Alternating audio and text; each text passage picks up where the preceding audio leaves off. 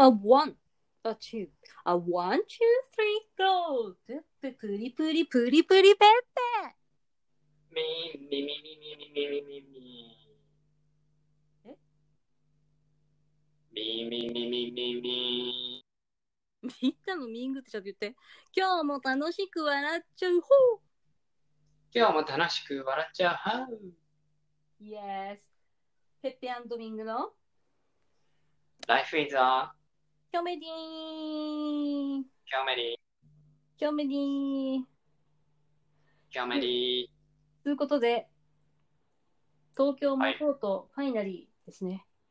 はい、えー、緊急事態宣言が明けました。あ、明けた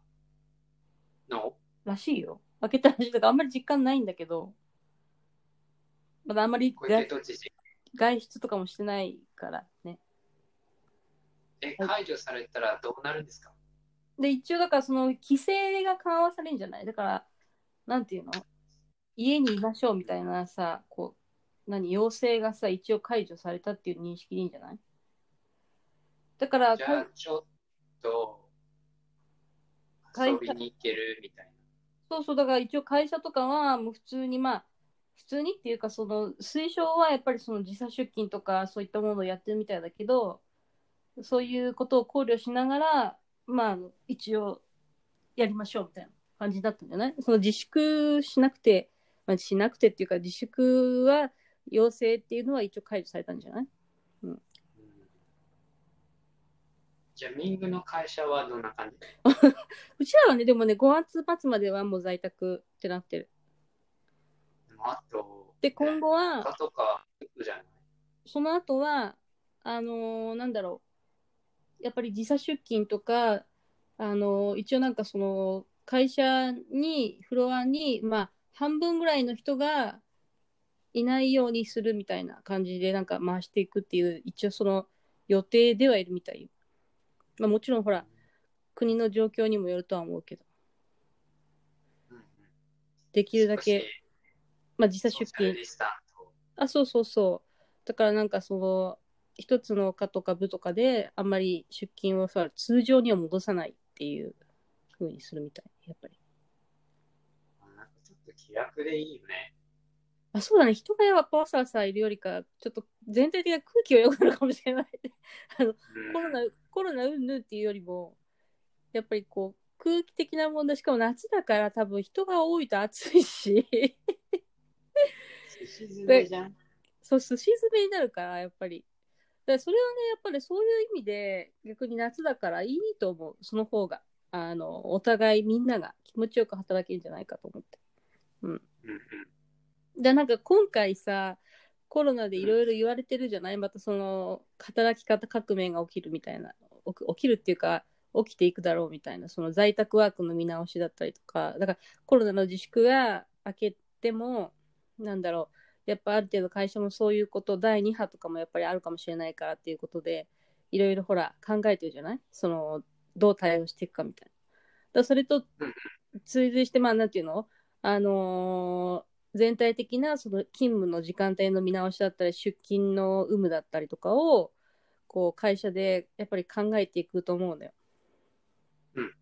でやっぱり今ニュースとか見ててもその在宅ワークをやってみて実際その回らないことはもう、まあ、もちろん回りしにくいこともあったかもしれないけどやればできるところもあったわけね、結局は、うん、だこれは活用していく方が、まあ、特に東京とかはその通勤電車のやっぱり満員電車だからある意味なんていうのそのその緩和とかにもなるんじゃないかっていう風な感じで言われてはいるよね。それやっぱいいことだよね。いやーもうね本当に私ね本当に嬉しいよね、やっぱそれだけは本当に。うーん、なんか多分これをや続けていくと、まあ、東京だけに限らないとは思う、まあ、でも東京は特に本当に人間が多いからさ、あの有名じゃん東京のすし詰め電車さでさ、あのそれを考えるとやっぱりみんなの気持ちが優しくなれると思うんだよね。その心に余裕が持てるように少しずつなっていったらいいなとは思う、それを機に。それは本当で、やっぱ今までが逆にちょっと異常だったかもしれない。そうだね、そうそう、だからその会社にくじに行かなきゃ絶対いけないっていうことを今回革命したっていうのが私の中では、まあ、コロナはものすごい大変だった事件だったとは思うけど、まあ、今もまだ続いてるけどさ、だからこれをきっかけにその働き方が変わるっていうのがすごく私は全人類にとって良かったと思う。その全人類って大げさだけど、この朝くじに出勤しなきゃいけないっていう何仕事をやってた人たちにしてみたらすごくいいきっかけになったと思うし、うん、本当ね。これはね、多い。ここまで、ここまで来ないと、ね、全体的に変わっていかないから。ま、だろうね。だからさ、もし今、今年にさ、そのオリンピックがさあったとしたらだよ。うん、その結構会社ではなんかそのオリンピックの時のためにその在宅ワークっていったものをこうやってたのよ、実際。コロナだからオリンピックがさ来るとさ人がいっぱい来るから、ああそういうことか、そうそうそう、だからそのそれをねこう緩和するために電車に乗る、まあ、人を少なくするっていうことのためにもそのな在宅ワークっていったものをもともとやってたのよ、うちの会社では。おそうだけどそれをやってたから、まあ、そのコロナになる前からずっとそう、そういう方法はあったわけだけど、うん、今回コロナになって普段、まあ、在宅ワークをしていない業務の人たちも、まあ、強制的にもう在宅ワークにしていかなければいけないっていう状況になってきたわけじゃん、結局さ。そうだね、加速したね。加速した一気に。だからそれをきっかけに、まあ、会社にほとんど人がいなかったとしてもどう回せるかっていうのを急速にやっぱりやることになったわけだよね、結局はね、うんうん、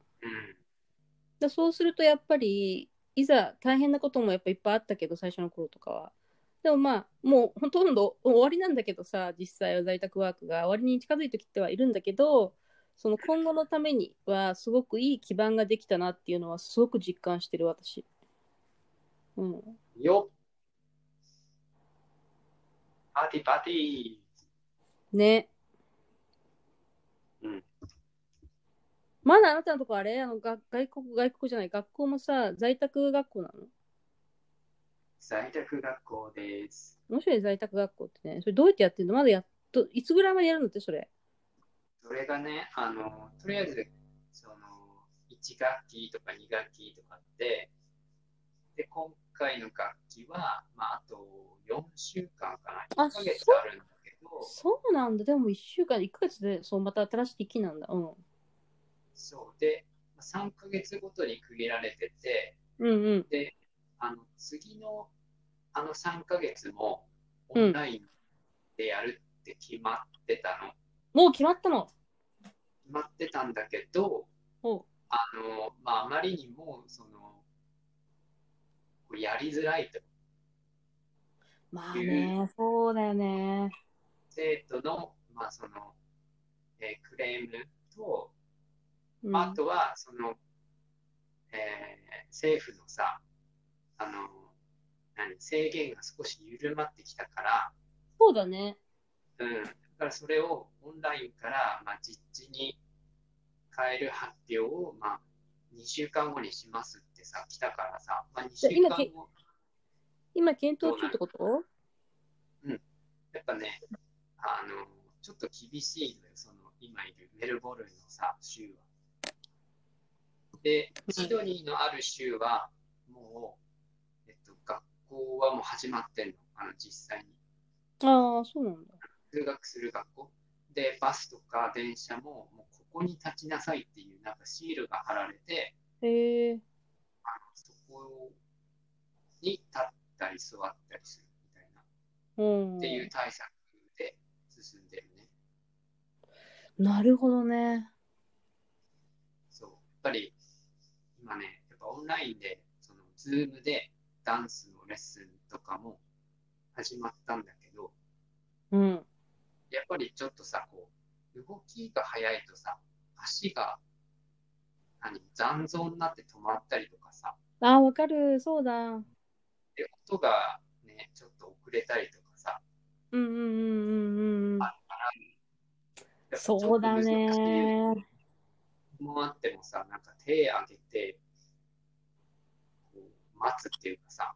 はいはいはい。で、それでこうみんな止まっちゃうわけじゃん。うん。そういうのとかもちょっと、なかなかやりづらいなっていう。で、私結構知らない。じゃあもうさ、ファイブジー にするしかないんじゃない ?ファイブジー にしたら、その結構、あれでしょ、変わってくんじゃないの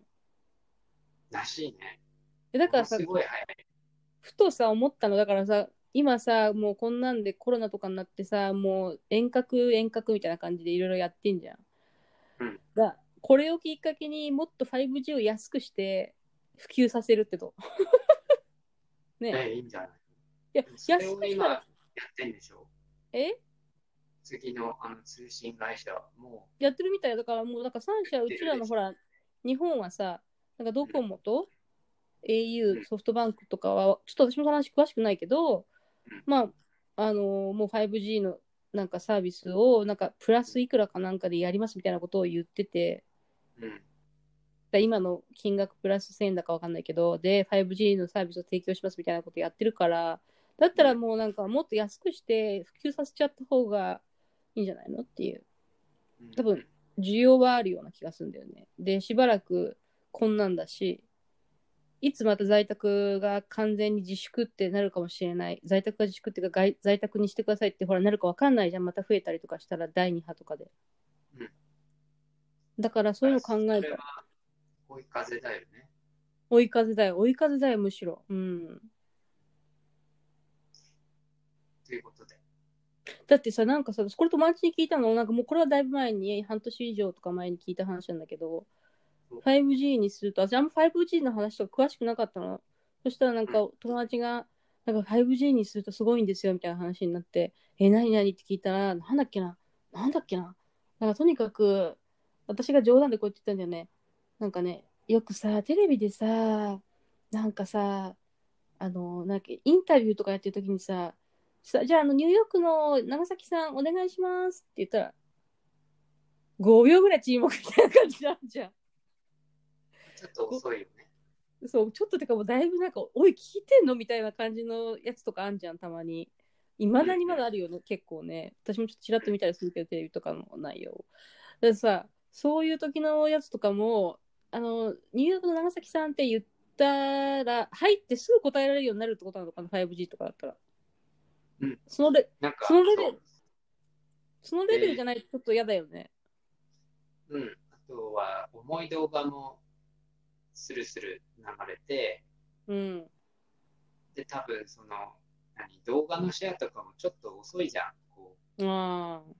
重いってなるじゃん。だからそれを軽くして今送ってるけど、まあ、そういうのもいらなくなるみたいなさ。あ、そう数秒でピッていっちゃう。いや、不思議なのはさ、今さ、なんか私ね、私ね、インターネットの歴史を話しちゃうと、もうすごいわけよ。私、二十歳ぐらいの時から結構インターネットとかは割と使ってた人なので、当時は出たてところだったから、インターネットっていうかが、なんか Mac の、なんか、すごいやつを買ったんだよね。二十歳の時に、誕生日かなんかの時にさ。そんでさ、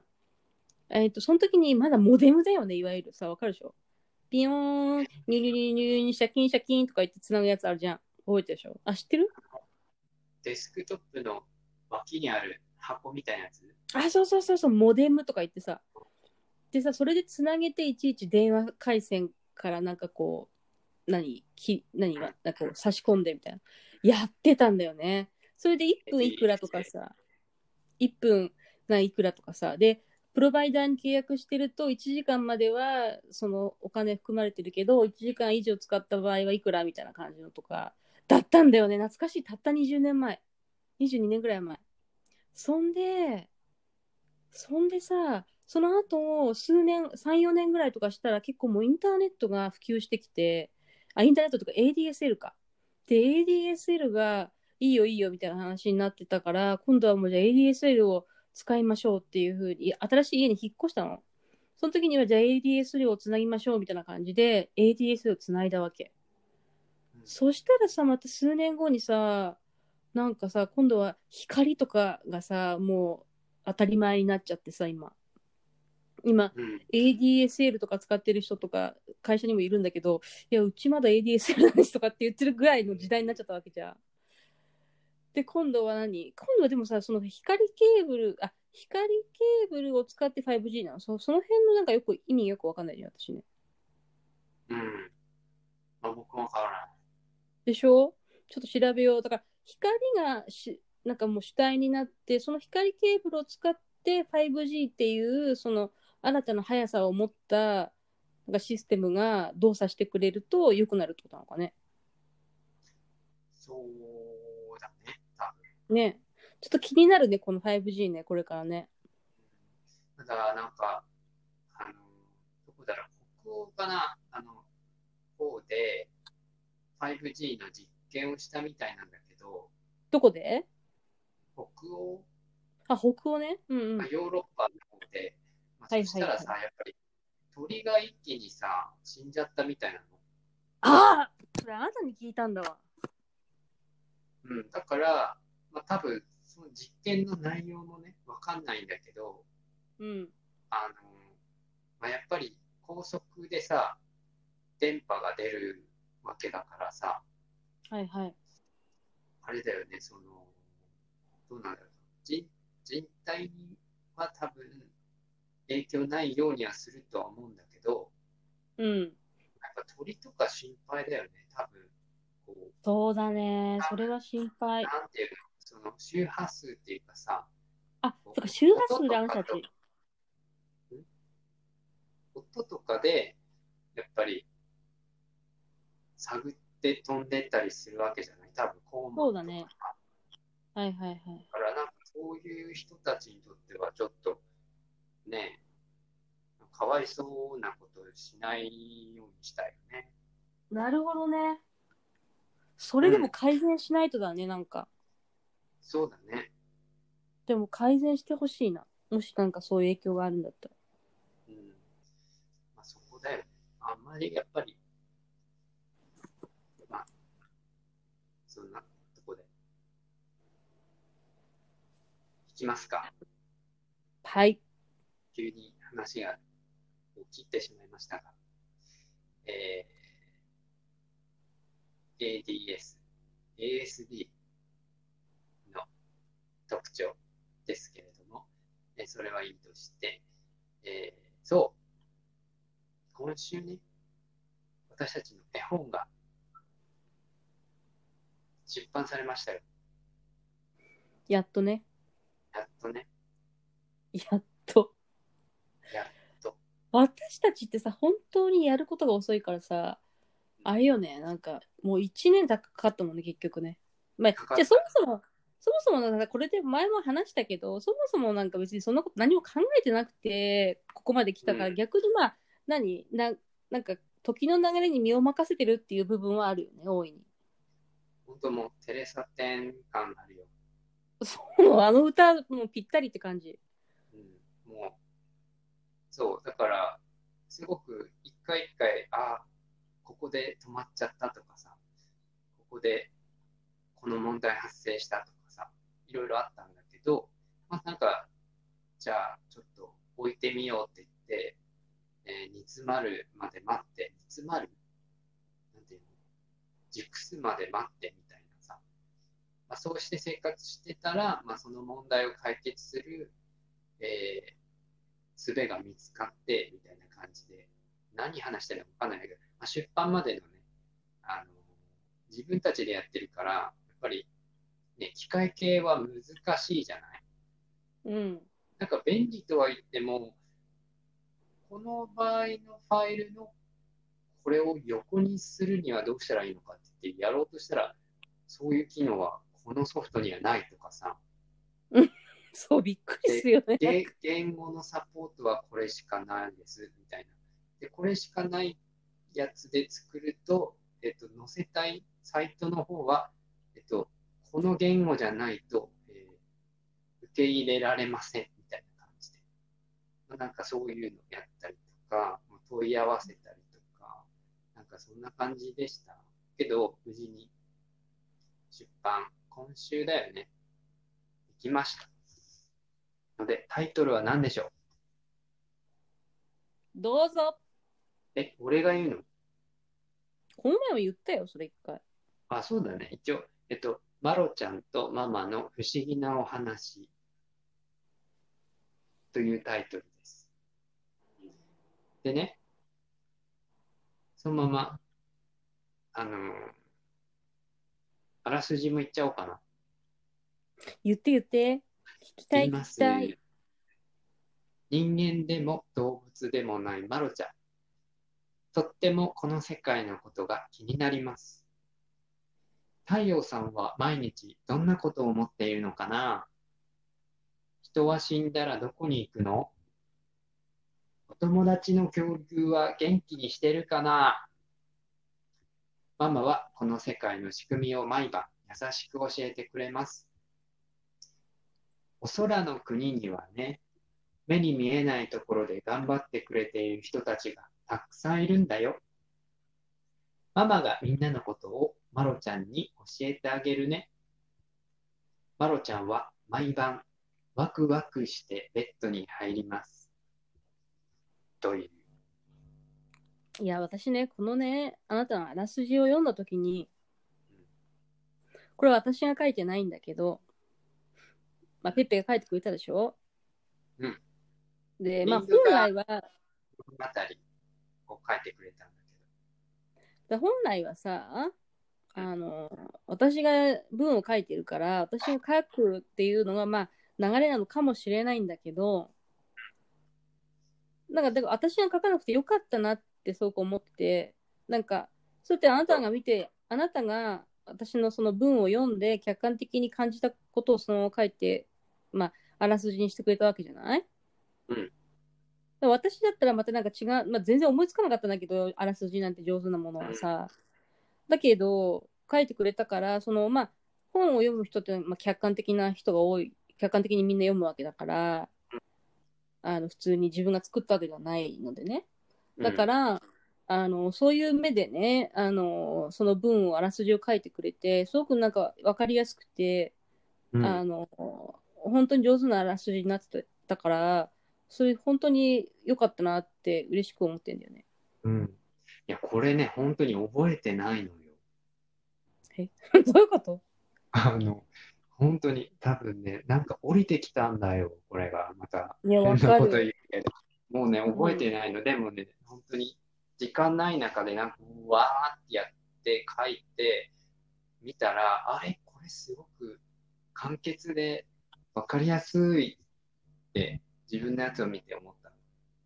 そうなんだからさ、意外とさあんまりね、あの絞り出してか、まあ、書いてもすごいものがものすごいものが出てくる場合もあるけど、絞り出さなくてもなんか降ってくる時ってあるから、それはそれで本当に今回あのよかったなって思ってる。だって私降ってこなかったもん全然それあらすじね、タイミングがあるよね。あるある、全然あると思う。ということでこれをね、あの来週はちょっと朗読してですね、皆さんに聞いていただきたいなと思っております。で、えー、Amazon で Kindle なんですけれども、まあ絵がね、カラフルなので、あの、Kindle の白黒のやつだとちょっと分かりにくいんですけど、少しね、iPad とか、あの色が分かるあのデバイスでやってもらうと、もっと楽しんでもらえるかなと思うよね。そうだね。私が思うところだと、あの、うん、やっぱり iPhone とか、まあ、携帯電話やスマホってダウンロードするよりもやっぱりパソコンだったり iPad とか、まあ一番 iPad が手頃だとはもうその中手軽に読めるからいいと思うんだけど、うん、絵がやっぱりあの絵本だからさ、これさやっぱ絵が主体になってる部分があるからすごい絵がカラフルだし、だそこを見てもらいたいっていうのだと iPad とかだと使いやすいかな、見やすいかなって思うよね。うんうん、なのでね、あのー、ちょっと気になる方はマロちゃんとママで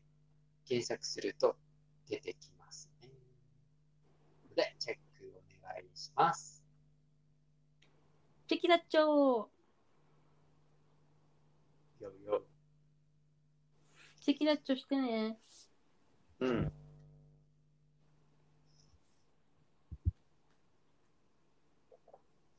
これは沈黙。今日は何、あとはどんなお話があるの？そうだね。最近あった話していいかな？でよ、もう楽しみにしてんだからいつもそれを。なんか、あの、一応ね、こっちで、まあ、お仕事でちょっと人に教えるっていうことをしてる、さしてもらってるんだけど。それ、桜通信また。桜通信っぽいね、なんか。葉桜通信ぐらい。いいよ。オッケー。それでそれで。まあそれでね。あ、これなんて言ったらいいのかな。こういう場になるとなんかこう話がもごもごしちゃうね。あのあなたに ライン したと思うんだけど。はい。教えている方がいらっしゃいましてね。で、研修というか、あの、こういうお仕事をしてもらいますよっていう、あの、ことをしたんだけど、あの、まあ、その、結局、お辞めになられたわけ。で、あの、理由をね、聞いたら、まあ、その連絡の行き届きとか、まあ、会社のそのシステムにがとても、えー、なんだろう、嫌だと、簡単に言うと、うん、こういう会社はちょっと続かないなみたいな、うんうん、っていうふうに思って辞めると、うんうん、っていう感じだった。で、何を言いたいのかな。そう。それで、あのー、でも。私が最初思ったのが、その話、なんていうの、連絡の行き届きとかすれ違いってよくある、よくあることじゃない。まあそうだね。そう。それでいて、まあ、自分、やっぱり自分がやりたいから、まあ応募してきたわけじゃない。まあいろんな理由があって。うん、うんうん。あっても、それがまあ表向きだったとしても、まあその本当だったとしてもさ、だから何言ったのかな。あ、そうそう、それでね、あの自分がやりたいから来たわけだから、そのななんていうのかな、その代表がどうだとか会社の体制がこうだから辞めますっていうのはなんかちょっと違うのかなって思ったの。うん。言ってることわかる？うん。本当？あ、もうちょっと話そうとすると、そうだね。で、それであとは、まあ、私の言動も、うーん、一つ、はてなって思った。だけど、まあ、それは例えばそのもうこのぐらいの回数になるともうこんぐらい覚えてないとちょっとまずいんじゃないっていう感じ。なんかまあ人にはさ学ぶペースがあるんだけど、ただまあその、うん、責任を持ってやってもらわないといけないし、うんまあ、やっぱ個人プレイな仕事なの。うんうん、だからその個人になった時に何私の目から離れって飛び立った時にさ、はいはい、やっぱりその人がいくらその愛嬌があったとしても、うんうん、お客さんっていうかそのサービスを使ってくれる人ってその人の性格を見てやるっていうよりかはやっぱりその人が提供できる能力に対して対価をもらあげてるわけじゃん、うん、だからそうなった時にやっぱりそのうーんまずいことまずいことになるという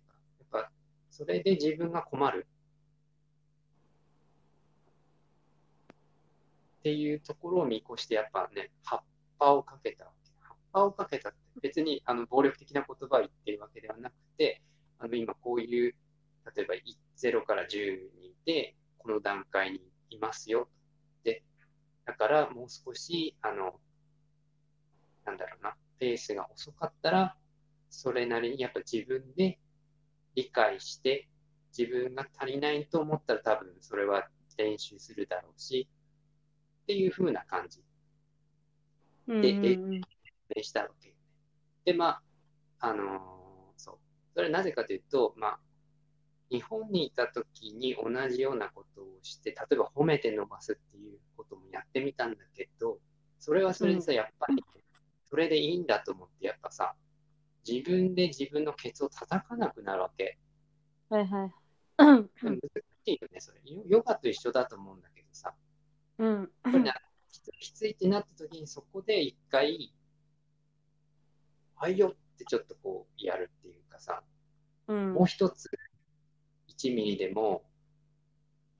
あの自分をプッシュするみたいなさそういうことってあるじゃないあるよそうそうそうそうこれこれこれこれ話してもいいの話してるけど大丈夫何ていうこと話してるけど大丈夫だよ聞いてるもんちゃんと私うんもしリスナーの方がこれ理解していなかったらちょっとあれフォローしてほしいんだけどみんなにはあそういうことそうそうでまだ話が終わってないからフォローができないよだってちゃんと最後まで聞いた上で、えー、どういうふうなことっていうそうですねそうだからその環境に対して文句をでおやめになられるっていうのはやっぱちょっとそれはなんか本質じゃないのかなっていうのを最近思ってきたうん、うん、なるほどねいやだからさあのー、ねやめるのはいいと思うよ多分まあはっきり言っちゃうとその、うん向いてなかったと思うよ、うんうん、でやっぱりあなたがやってる仕事自体がその思ったよりもやっぱり結構実際やってみるとちょっとあれかなって思う大変だな自分には向いてないのかもなって思うような内容だったりもするわけじゃん、うんうん、だそういう風に考えたりするとやっぱりそれって例えばじゃあそういう経験がある人だったらおおよそさなんか想像がつくからあの平気だったりもすると思うのよちょっとでもそういう経験が似たよったものがあったりした場合はだけどそうじゃなくて入ったとしたらやっぱりなんか合わないなって思うことはやっぱりあると思うの実際、うん、でそれをいやいやでもここでやっぱなんとか生活していくためにも続けてやっていけば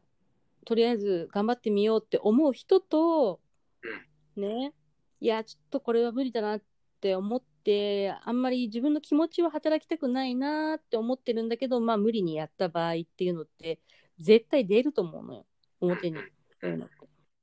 表情であったり仕草であったりその何し仕事の何やり方であったりとか時間のかかり方とか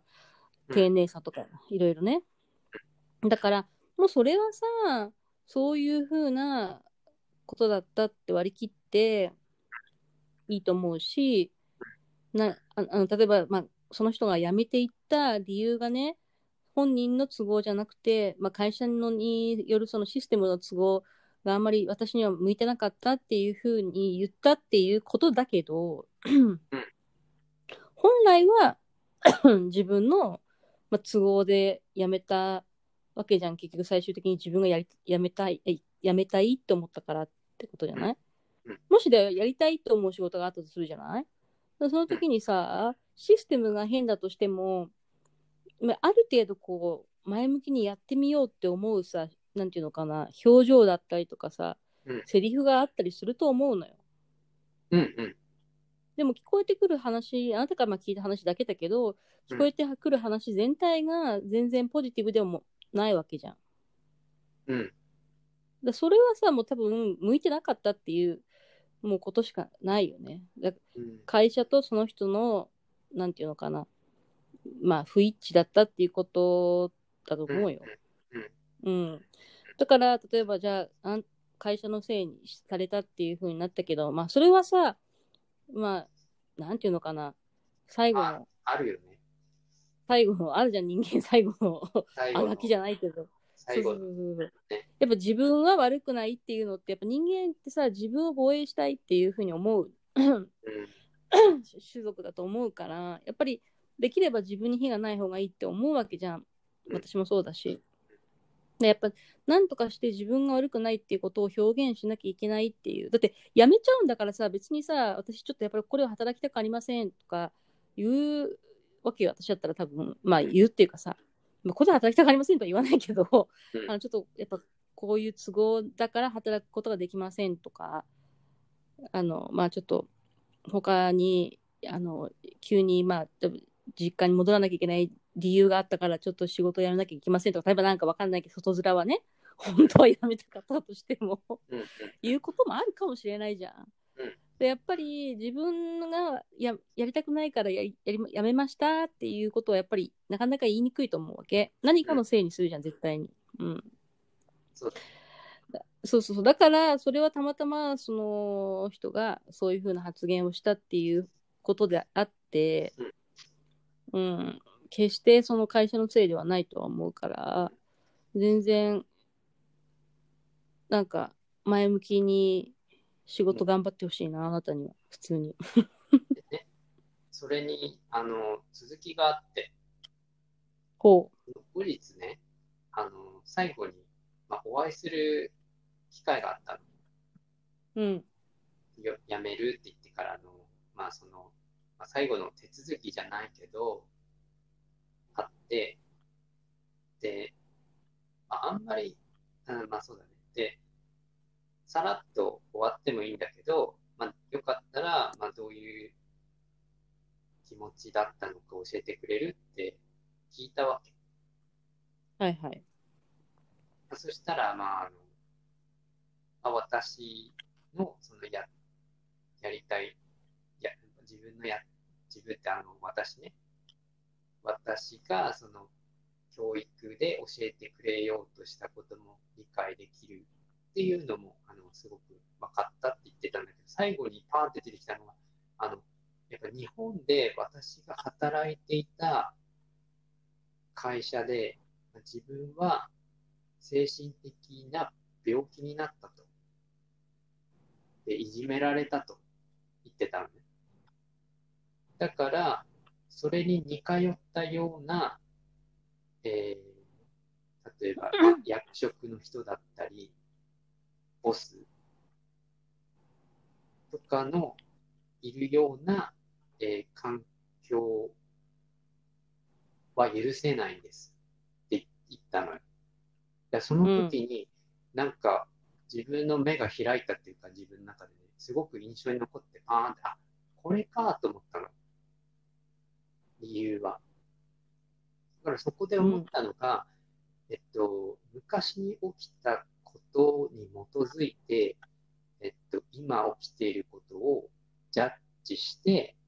で、もう一回それ、なんていうの、カセットテープの昔の記憶をプレイしてんだよね。って思ったの。うん。だから、なんていうの、自分で作った世界の中で、うん、もがくっていうかさ、っていうことなんだなと思ったの。うん、だからあれでしょ、トラウマでしょ、いわゆるそのトラウマがあるからやっぱり、そう。トラウマがあるからやっぱりその同じような環境だとこれから解放に向かっていく可能性が本当はあるんだけど、その目を潰してしまうっていうことよね。潰すっていうのは、だからさ、別に同じ環境でさ、全く同じ環境でその人がいじめてるわけでも何でもないわけじゃん。あ、そうそう、何も来てないの。だけどこういう経験がね、やっぱりあるからこそトラウマが邪魔して、そのやっぱり本当はそんなことがない環境で気持ちよく今後は働ける可能性があるのにもかかわらず、やっぱりそのトラウマのせいでダメにしちゃってるってことなわけでしょ、うん、そうなの。だから今は起きてないし、あとはその今ね、そのいじめられる可能性もないわけじゃない、ない、ないと思うの。だそのないけど、その似通ったようなところをちょっと寄せ集めて、そこに入ってて自分からね、で、うん、わーってなるみたいなっていうことで、やっぱり怒りに変わってたわけ。あの、その辞める理由を話すときに、はいはい、この怒りってでもどっから来たのかなって言ったら、多分昔の怒りをあのわざわざ起こしてる感じだから、とらわれてる感じだったわけよ。だから逆にそういうことを言っても、うん、例えばそれって今昔のことだよねって言っても、それは多分あのまたね、多分また怒っちゃったりすると思うから、まあ、それはそれで別にそこは何も言わなかったけど、まあ、ただすごくその何自分その研修させてもらった人の言い分もすごくわかるし、自分も多分同じようなことをしてたと思うんだよね。うん、で、未だにしてると思うの、どっかでね。だからこうやってあのなんだろう、自分のその思ったりとかでやってきたことを他のものと結びつけて、なんかわーってやってるんだろうなと思った。いやでもね、ちょっとそれと話がそれちゃったら申し訳ないけど。うん、私は今まで自分がやってきた仕事で、いやーちょっと私には向かないなと思ったものはやっぱりやめてよかったと思ってるよね。うんうん。あの、うん、この話のミソがね、うん、あのこの最後の話のとこだったわけ、言い、言いたかったのは、うん、そのやめても別に全然いいし、それぞれみんな信じた道がそれになるからなんだけど、うーん、多分みんなそれぞれ自分のある、例えば親との関係だったりとか、あの、まあ、変な心の癖だよね、うん、こういう苦手だなと思ったこと、あ、これはこういうふうに起きるなっていうのを過去のこととこう結びつけるわけじゃん。それでその生存していくっていうさ戦略でもあるんだけど、それのスポットっていうか穴に入り込んだままでいると、なんか結構大変大変だな、大変になるんだろうなっていうところもちょっと頭の隅に置いといた方がいいんだろうなと思って、出ることわかる？うーんとね、うん、うん、わかるよ、わかるわかるけど、いやー、いやだからさ、わかるよ、わかるんだけど、うん、なんて言うかなと思ってた、それわかるけど、だってちっちゃいあなたが結局求めているところは、うん、そんなに、で彼女にや、やめてもらっってよかった彼女とか、その人誰女だか男だか女だか知らないけど、うん、その人に辞めてもらってよかったと思うんでしょ、うん、そうだね、やっぱお互いにとってよかったと思うよ、うんうん、やっぱり自分の中であちょっとこう大丈夫かなって思って、いやたださ、もう一個質問はだからその最後の、ね、さっきのミソがミソがこのこの話のミソがこうなんだよって言ったやつなんだけど、うんうん、そのとらわれあなたが言ったようなとらわれて、うん、その過去のトラウマにとらわれてずっとこれからも生活していくのは苦しいと思うから、何かいい解決方法があるといいなってことは言いたいの？うん、自分たちはそういう生活の中で生きてるっていうこと、はいある結論、結論ね、そこはね、うん、であのよくその自己啓発本とか、うん、なんだろうなでやっぱ書かれてるのがやっぱ紙に書けっていうやつがやっぱりそれなのよ。自分の感情がどこから来てるかっていうこと、だからそれをなんか癒していくと、まあ、自分でこう見書いてね、見て、それを、あの、ちょっと引いた距離から眺めたときに、これって今起きてることじゃないなとか、っていうふうにして、なんか線を引いていく。そうすることで、あの、自分の感情から解放されていく。なるほどね。そうすると、あの、例えばあの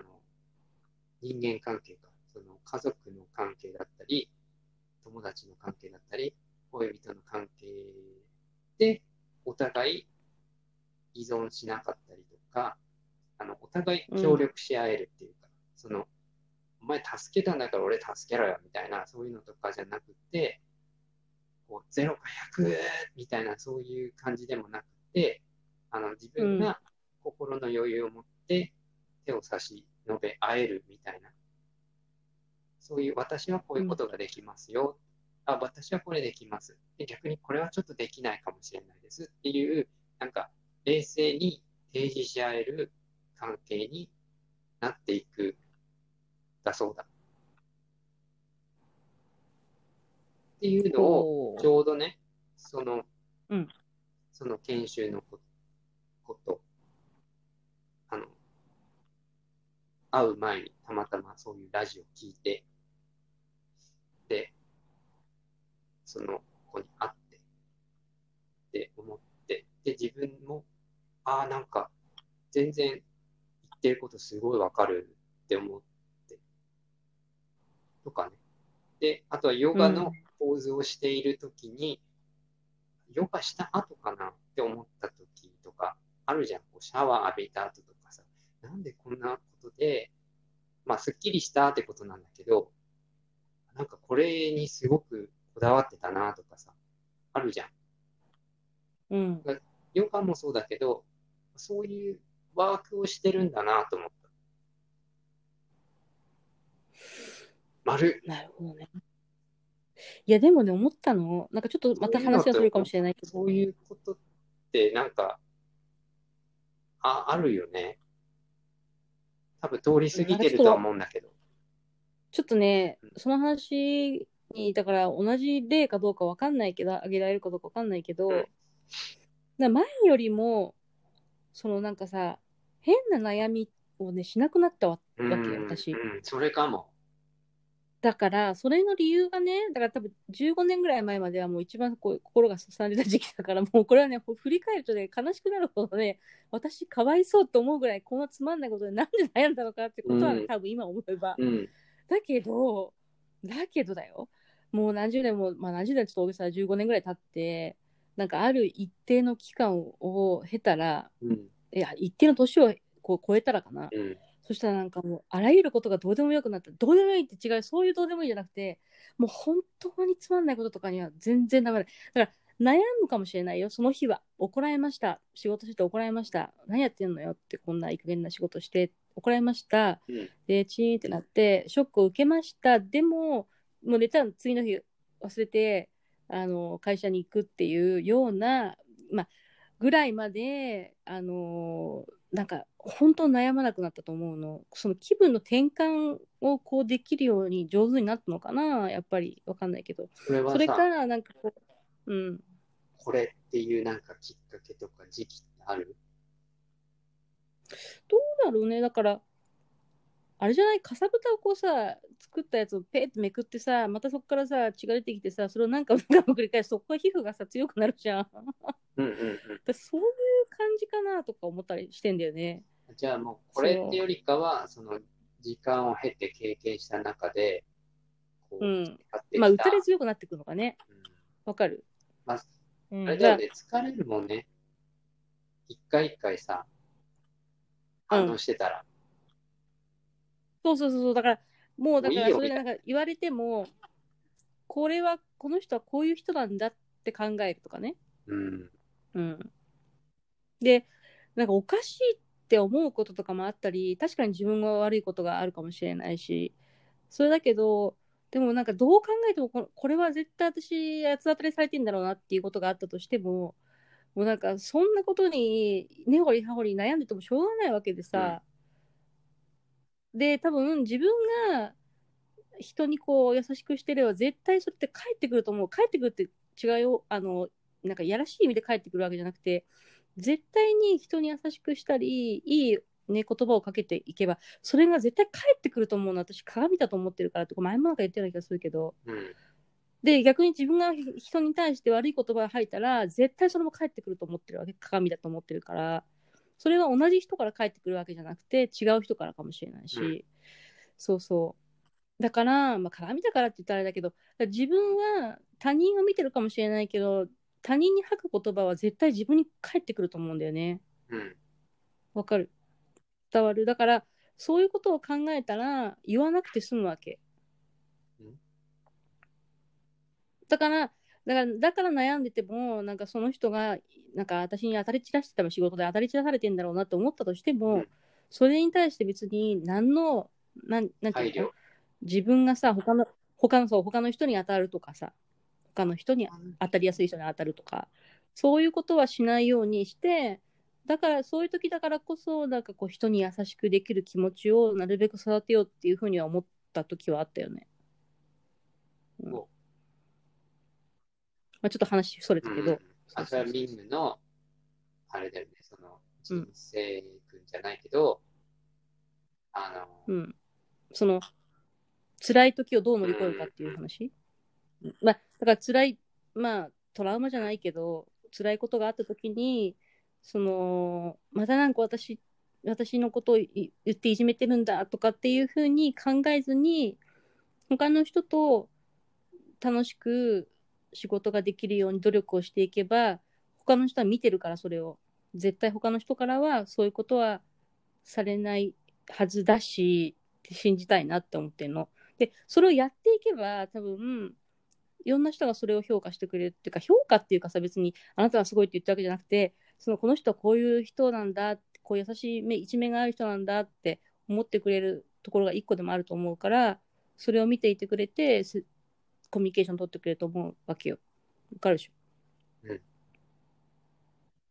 だどうしてもなんかさ、自分が卑屈になってる時ってさ、もうみんな敵みたいに見えたりする時ってあるじゃない。それは昔私そうだったし、うん、実際もうみんな敵なんだみたいな感じで思ってたこともあったのだけど、そうじゃなくて、なんか全員敵じゃなくて絶対味方になってくれる人っていうか、絶対こうそうじゃない人もいるはずだから、うん、そのためにもこう常にあんまり卑屈になって考えすぎない方がいいかなっていうふうに思うよね、うん、それをどんどん続けていくと何いいサイクルになってくると思う。なんか負のサイクルってよく言われるけど、負のサイクルじゃなくていいサイクルができるはずだから今度は、うんうん、そのトラウマを持つ人へってことかしら。そうだね。だからトラウマ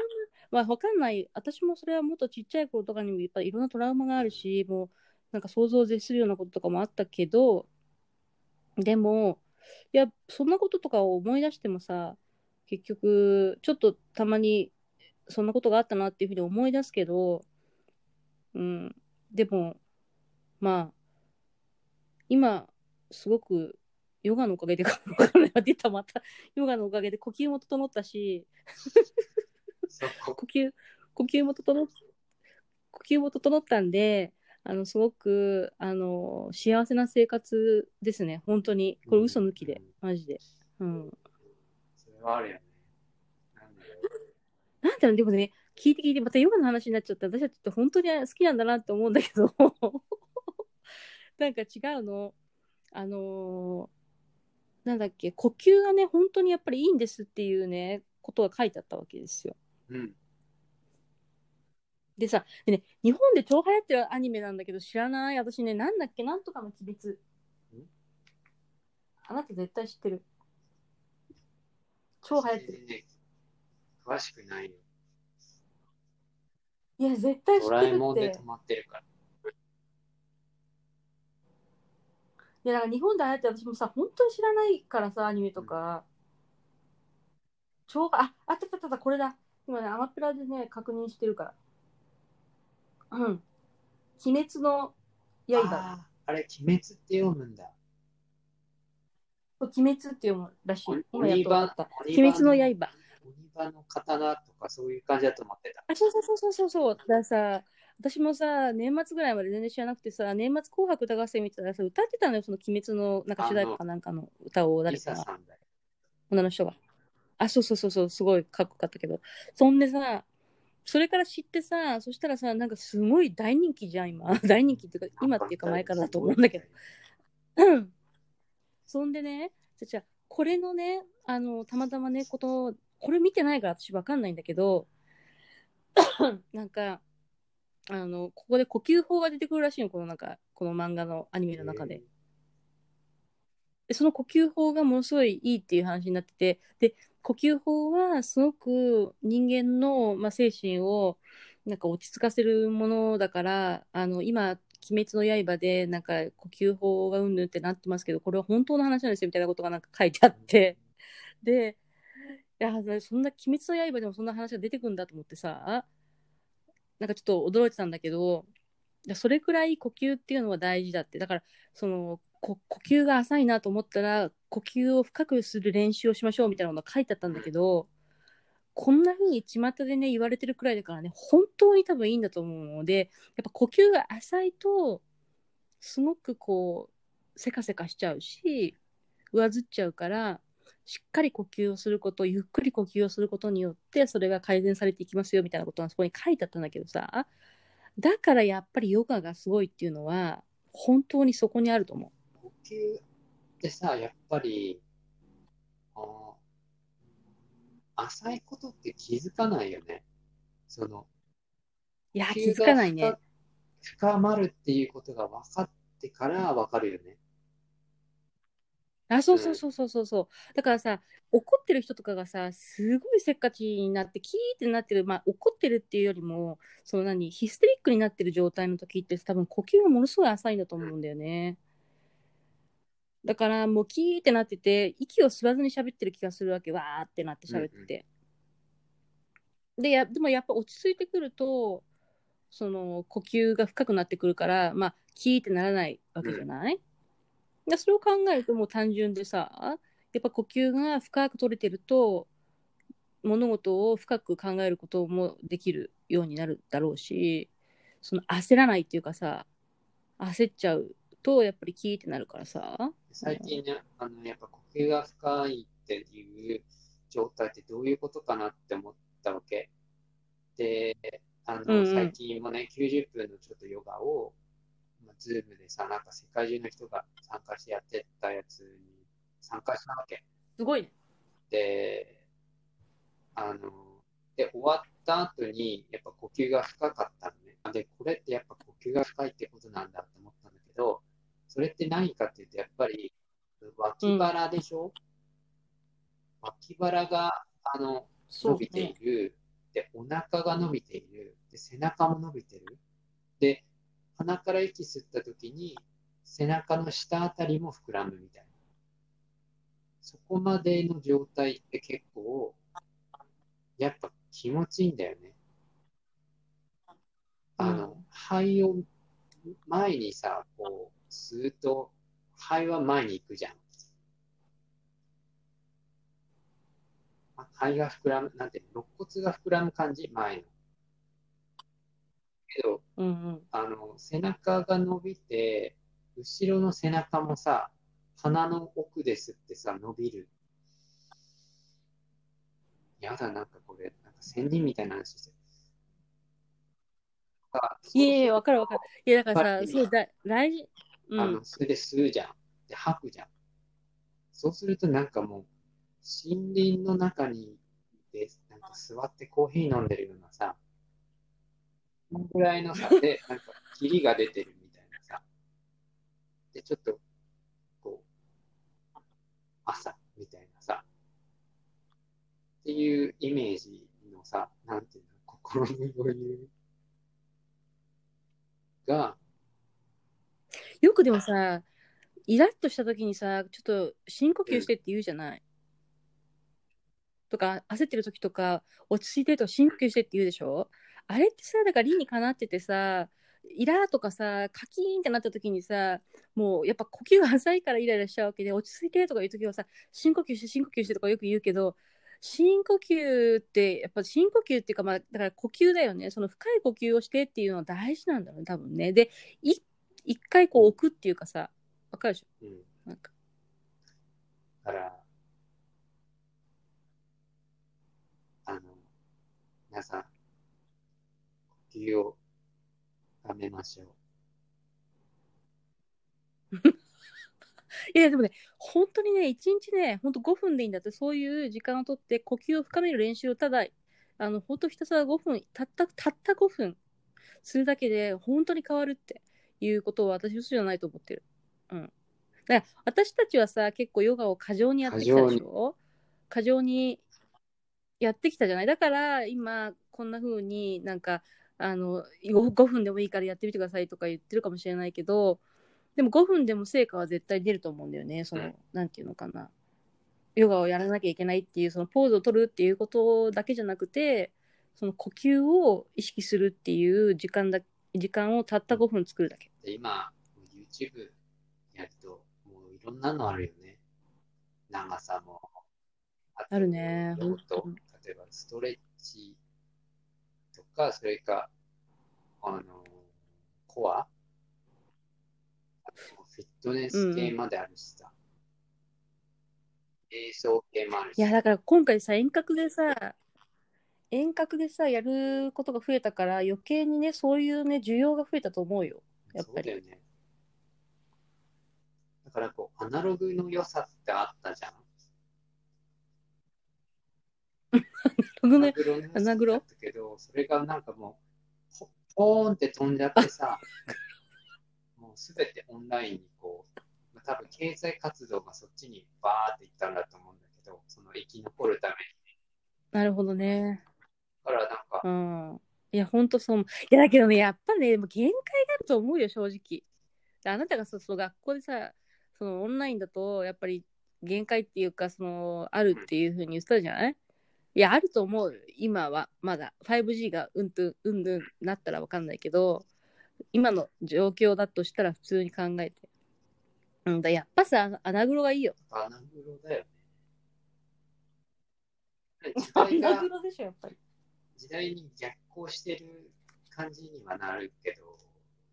まあそれってどうなるどうなってるのかなっていう。絶対あの何穴黒の良さが残るからさ。どういう形でその人がさこう選んでいくんだろうなっていうのはちょっと興味あるな。うん、アナグロを選ぶ人、ね、アナグロを選ぶ人、デジタルを選ぶ人。うん、私はアナグロ。すごいやっぱ二分化するよね。あのまあ、政治でもそうだけど、すごい。真ん中ってあんまりないよね。ギャーンとギャーンと分かれてるよね。うん。なんか全然視点が全く正反対だなっていう。まあ多分真ん中の人もいるとは思うんだけど、うん、まあとりあえず私は中央。私は宙を舞うよ。自分に集中ということでね。はい。そうですね。心地よく生活をしましょう。あなたちょっと朗読の勉強しといてよ。勉強じゃ練習。ね、あ、来週ど朗読大会か。私がさ、ちょっとあれ送ろうか、お手本のやつ。うん、あ、じゃあ送ろう送る。そのほかでもさ、イメージつけやすいんじゃない、うん、そうだね。だって、やっぱあなたの世界だからさ。そんなことない。そんなこと言わないで、せっかく。違う違う。違う、それは違う。だって絵にも影響されてるもん。やっぱり見るとやっぱりなんていうのかな、絵絵でこう表情表現される部分もあるから、そんな私たちふたりで作ったって思ってる。私ランドミングでした。何しみてんの。じゃあまた来週。チャオ。